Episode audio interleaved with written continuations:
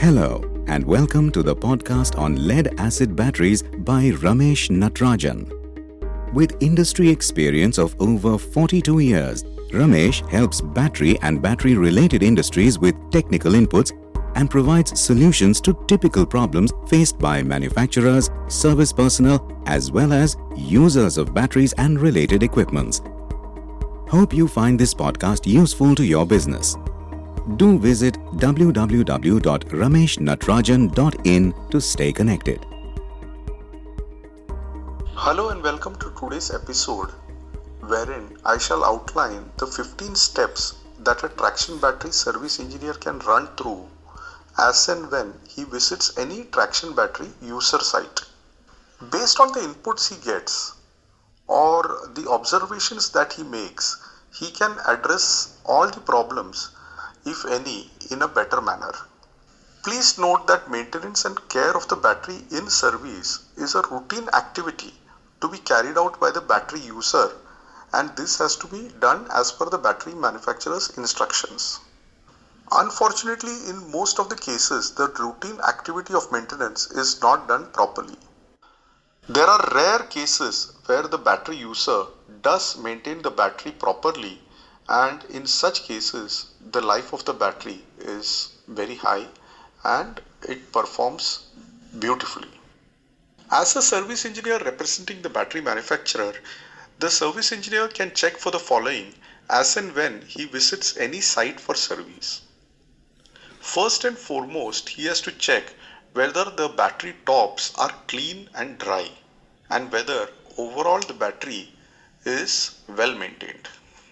Second, he has to check whether all the vent plugs are in place and they are fitted properly. Third, whether the trays and especially the bottom of the trays are corroded. This can happen due to overfilling and overflow of the electrolyte. 4 whether the lifting facilities of the battery tray, that is the MS encasing or crate, whether these are corroded or damaged and whether they need to be repaired to avoid the collapse and fall of the battery during lifting. 5. Whether the connectors and terminals are clean and without sulfate buildup.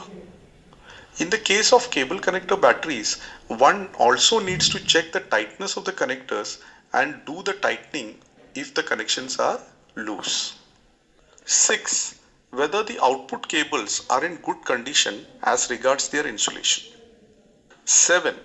Whether the plastic shrouds provided to cover the connectors and terminals are in place and whether the battery is being properly used with the shrouds on.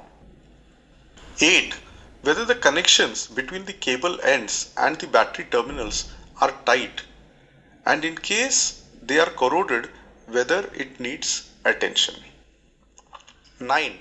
Whether the sockets used are in good condition and whether they fit correctly without any loose contact. This needs to be checked at the battery end, the charger end as well as the load end. The load end is the vehicle end. 10. Whether the chargers used are of recommended voltage and capacity and whether these are suitable for the battery being charged. 11. Whether the charger is in good condition and whether it has a valid calibration and whether it delivers the current output in line with the desired parameters as recommended by the manufacturer suitable for the battery. 12. Whether the vehicle is in overall good condition or whether it is drawing a high load current beyond the specified limits on a continuous basis. Now this can happen either due to a fault in the motor or due to the vehicle tires being jammed. So this will need to be checked too. 13.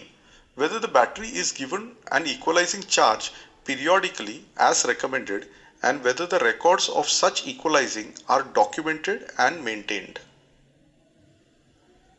14. Whether the batteries are kept lying in a discharge state for days on end lead acid batteries must be given a recharge at the earliest possible opportunity after a discharge. 15. Whether the autofill system, if installed on the battery, is working properly. Check whether the system is clogged. Either the uh, pipes are bent or the vent plug itself is clogged or the lever which has to actually allow the water in through the vent plug that may be damaged or not working. The service engineer needs to check the level of electrolyte in all the cells individually to ascertain that the autofill system is working. Now all these 15 observations which I have mentioned, these observations shall help him to plan the way ahead. Once he observes that the crate is damaged or having corrosion at the bottom of the crate, he shall know that it is due to excess topping up of water.